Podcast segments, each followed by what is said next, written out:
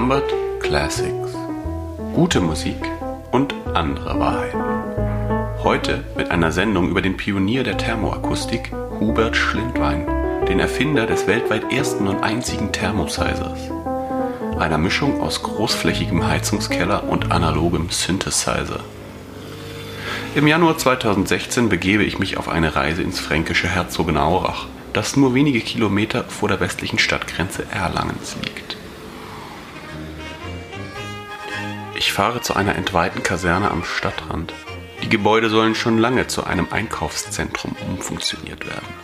Doch es fehlen noch einige Investoren, um die dafür notwendigen Umbauten und Sanierungen zu finanzieren.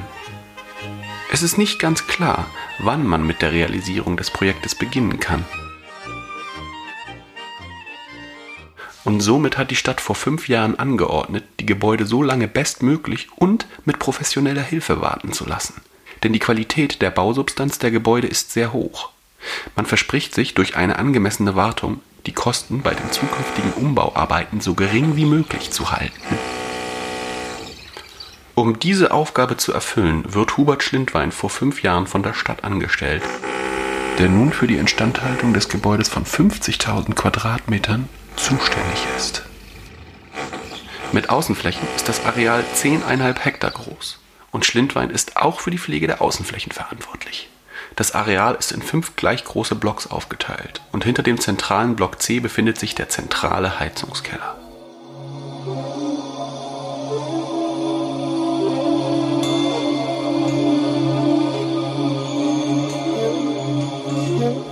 Die besondere Beschaffenheit dieses Ortes konnte Schlindwein für seine Leidenschaft nutzen und auch um als Künstler weltweite Anerkennung zu erlangen. Schlindweins Berufsstand könnte man plump als Hausmeister bezeichnen.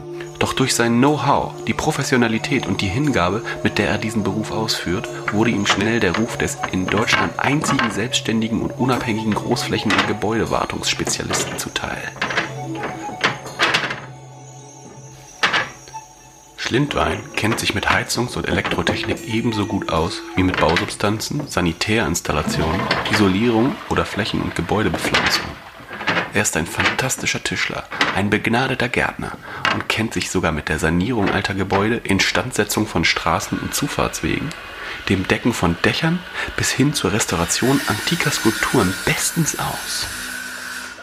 Bevor Schlindwein die Kaserne in Herzogenaurach übernommen hat, war er einige Jahre für die zentrale Hühnerfleischverarbeitungsfabrik in Gelsenkirchen verantwortlich sowie dem Online-Versand für botanische Pflanzen ammerplant.com, welches seine Pflanzen weltweit aus einer 12 Hektar großen klimatisierten Halle unweit des Frankfurter Flughafens heraus vertreibt. Er wird von vielen Inhabern großflächiger Grundstücke ab über 40.000 Quadratmeter konsultiert. Denn seine Ratschläge in diesem Metier sind tatsächlich viel Geld wert geht es bei der Instandhaltung doch oft darum, an welcher Stelle man mit welchem Material so investiert, dass die Instandhaltungskosten der Gebäude so lange wie möglich so niedrig wie nötig gehalten werden. Er leitet den Internationalen Ausschuss für großflächige Gebäudewartung, den IAGW, in dem sich weltweit gerade mal 45 Spezialisten Mitglied nennen dürfen. Man könnte also meinen, dass Schlindwein seine Berufung in seiner beruflichen Tätigkeit gefunden hat. Aber seine wahre Leidenschaft ist die Musik.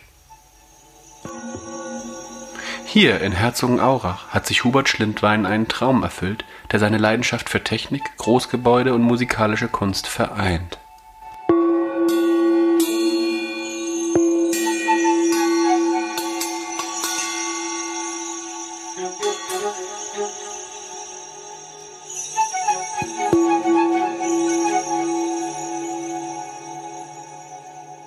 In den 70er Jahren war Schlindwein festes Mitglied des Düsseldorfer Krautrock-Kollektivs Parkplatz.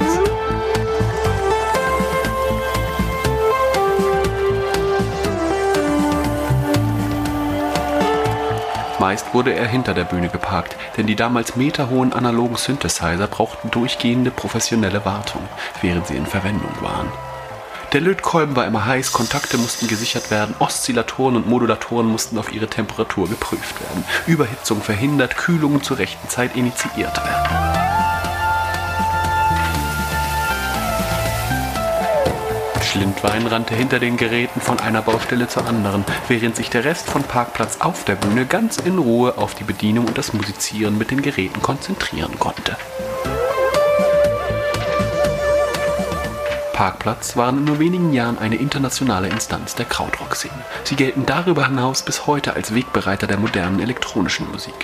Natürlich standen die Protagonisten auf der Bühne, Herbert Fußnagel, Stefan Lüttich und Griem Hasenjäger, deutlich mehr im Fokus der Öffentlichkeit. Doch das störte Schlindwein nicht besonders. 1976 reist das Kollektiv im Rahmen der Tournee zu ihrem erfolgreichsten Album Schotterpiste nach Japan. In Nagano begeht Schlindwein hinter seinen Geräten einen menschlichen, aber fatalen Fehler. Aufgrund seiner Begeisterung für die Musik hält er während der Performance für einen Moment lang inne und vertraut der Technik für etwas mehr als zwei Minuten und verliert sich für diesen kurzen Augenblick in der Musik, die von der Bühne her erklingt.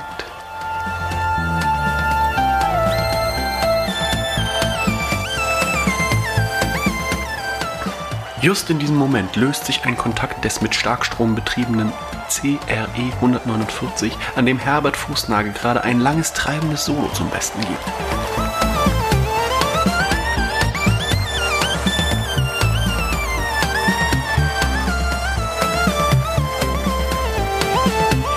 Schlindwein bemerkt das sich lösende Kabel und greift im letzten Moment nach dem Lötkolben.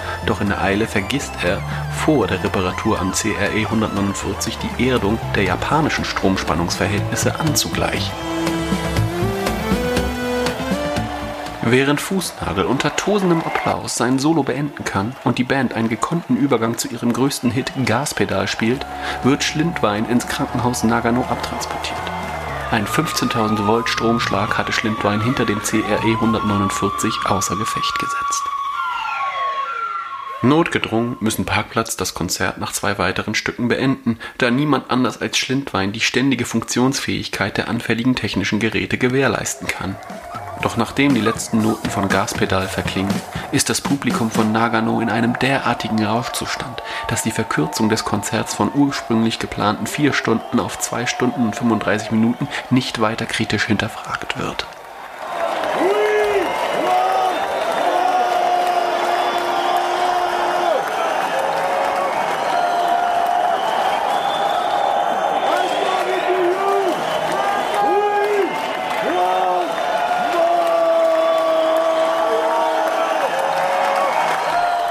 Schlindwein fällt im Krankenhaus von Nagano in ein dreimonatiges Koma.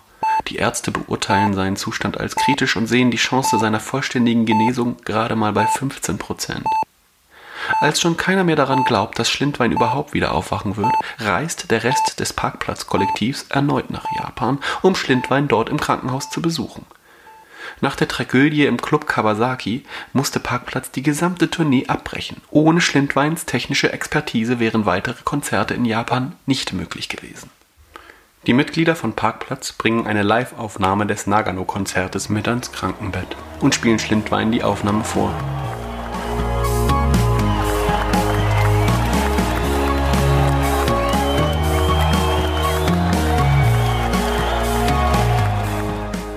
Drei Stunden später erwacht Schlindwein aus dem Koma und ist schon wenige Tage später wieder bei bester Gesundheit.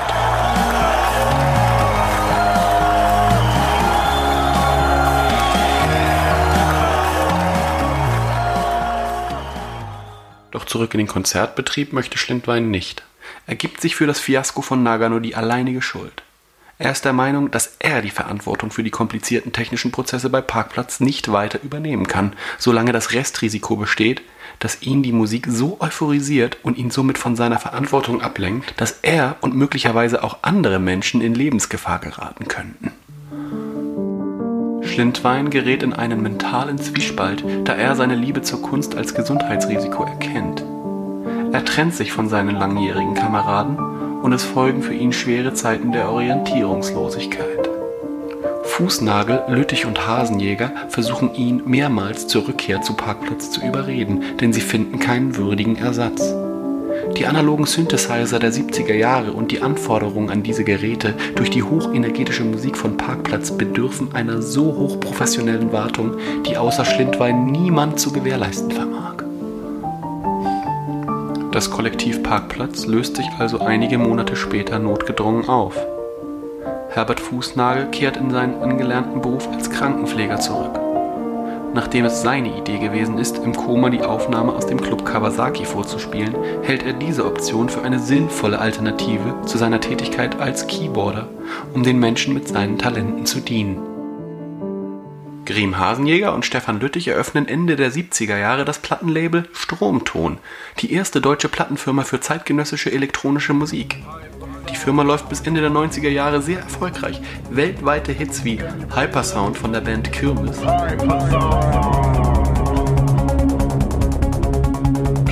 oder Canon Barbie von Aquatic bescheren den Firmeninhabern einen nachhaltigen Wohlstand.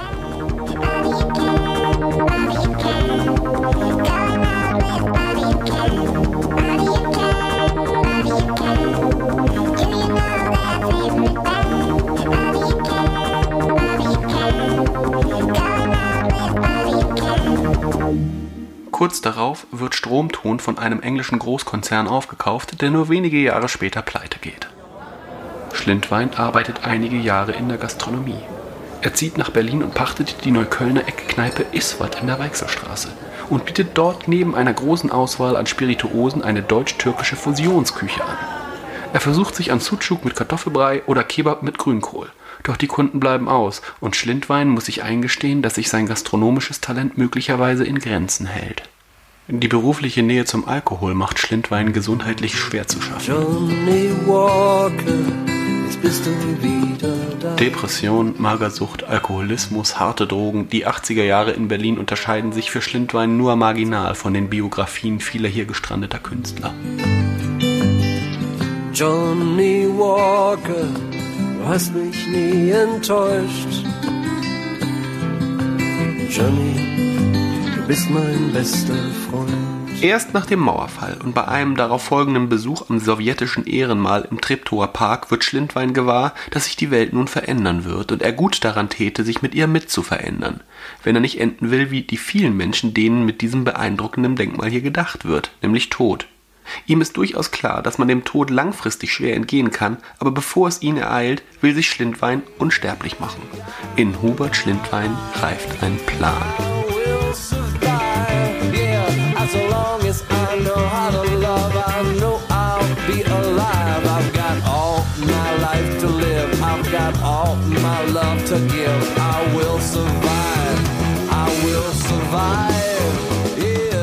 Hier, an dem riesigen Denkmal, wird ihm klar, dass er Zeit seines Lebens unter dem Gefühl der Einengung gelitten hat. In all seinen Wohn-, Arbeits- und Wirkungsbereichen hatte Schlindwein niemals Platz und Auslauf. Die Backstage-Räume aus seiner Zeit mit Parkplatz waren immer komplett zugestellt mit den großen Kisten für die analogen Synthesizer. Überall lag Werkzeug rum, überall stolperte man aneinander vorbei, stieß sich den Kopf oder musste sich bücken. Hinter der Bühne, wo Schlindwein während der Konzerte arbeitete, war meist noch weniger Platz. Oft arbeitete Schlindwein auf den Knien oder mit krummem Rücken und kam nicht selten mit schlimmen Hexenschüssen und starken Schmerzen an den Lendenwirbeln von den langen Tourneen zurück.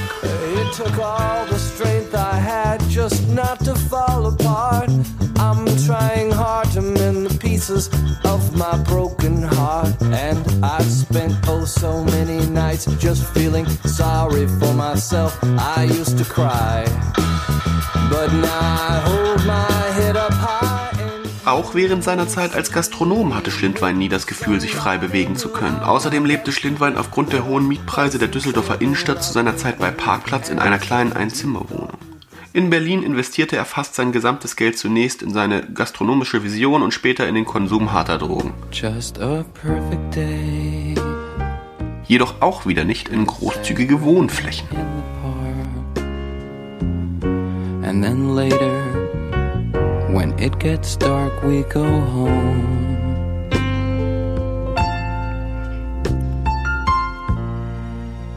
Just a perfect day. Diese Erkenntnis beschleunigte Schlindweins psychischen Genesungsprozess. Er fand die Erklärung für seine Depression und seine Drogensucht. Ihm war auf einmal klar, dass sein Geist durch den Platzmangel starken Schaden genommen hatte. Wie soll ein Geist auch frei, unbekümmert und vor allem kreativ sein, wenn das gesamte Umfeld einen immer wieder eines vor Augen hält? Hier ist kein Platz.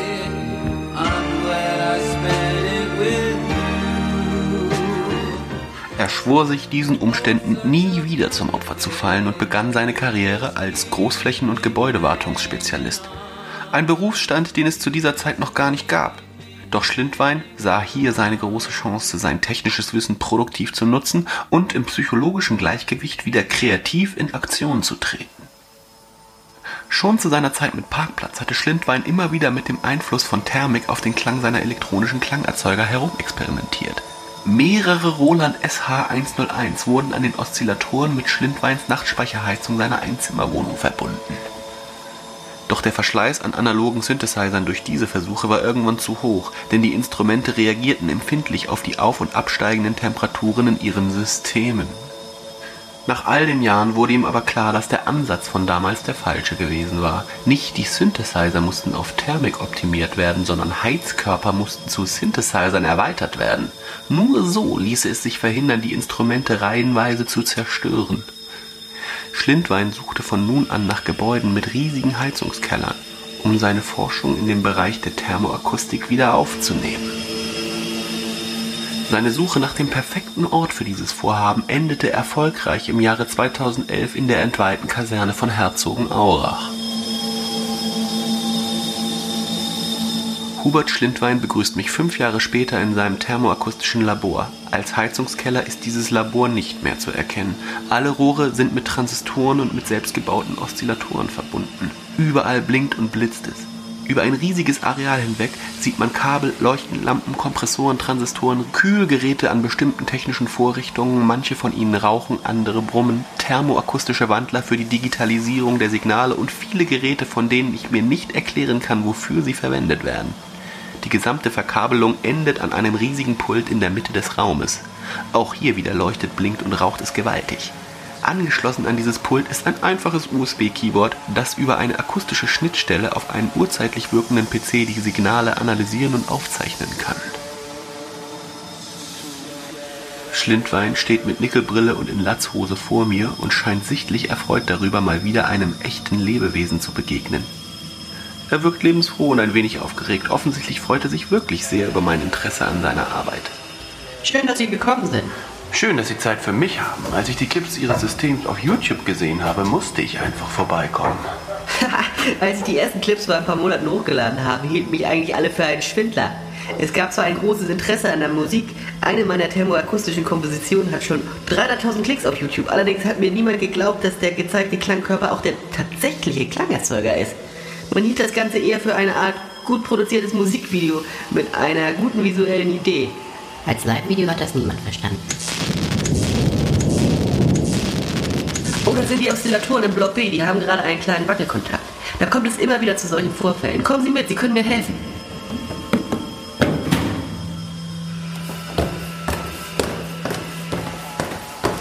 Kopf anziehen, hier entlang. Was ist das für ein Gerät, was Sie dort hinter sich herziehen? Das ist eine Art überdimensionaler Lötkolben. Dadurch, dass die Heizungsrohre teilweise als Verbindungskabel hier halten müssen, habe ich mir ein Gerät gebaut, das sowohl die Rohre abdichten kann, als auch die Kontakte überholen kann. Ich habe das Gerät zärtlich Marlies genannt, nach unserer damaligen Tourbegleiterin Marlies Könnte. Die war mir alle ein bisschen verliebt. Sie hatte aber lediglich eine kurze Affäre mit Krim Hasenjäger, der damals zugegebenermaßen auch der schönste von uns war. Für den Mann hinter der Bühne hat sie sich auf romantischer Ebene nicht besonders interessiert, aber ich mochte sie sehr. Wissen Sie, was sie heute macht? Ich habe gehört, sie arbeitet als Rezeptionistin bei einem Management der Toten Hosen. Können Sie sich das vorstellen? Die andere große progressive Band aus Düsseldorf. Wie kommt es eigentlich, dass Sie all diese Geräte bauen können? Haben Sie irgendwann mal eine Ausbildung zum Elektroinstallateur gemacht oder sind Sie studierter Ingenieur oder sowas? So ein Quatsch, dafür war gar keine Zeit, dann hätte ich nicht mit Parkplatz durch die Welt touren können. Tatsächlich verdanke ich all mein technisches Wissen dieser intensiven Zeit auf Tournee mit Herbert, Stefan und Krim. Halten Sie mal kurz Marlies fest, bitte. Haben Sie noch Kontakt zu Ihren alten Bandkollegen? Krim und Stefan melden sich hin und wieder aus Mallorca, meist zu meinem Geburtstag. Die haben es sich nach dem Verkauf von Stromton dort sehr gemütlich gemacht. Sie führen dort ein kleines Studio, doch meistens essen sie Tabas.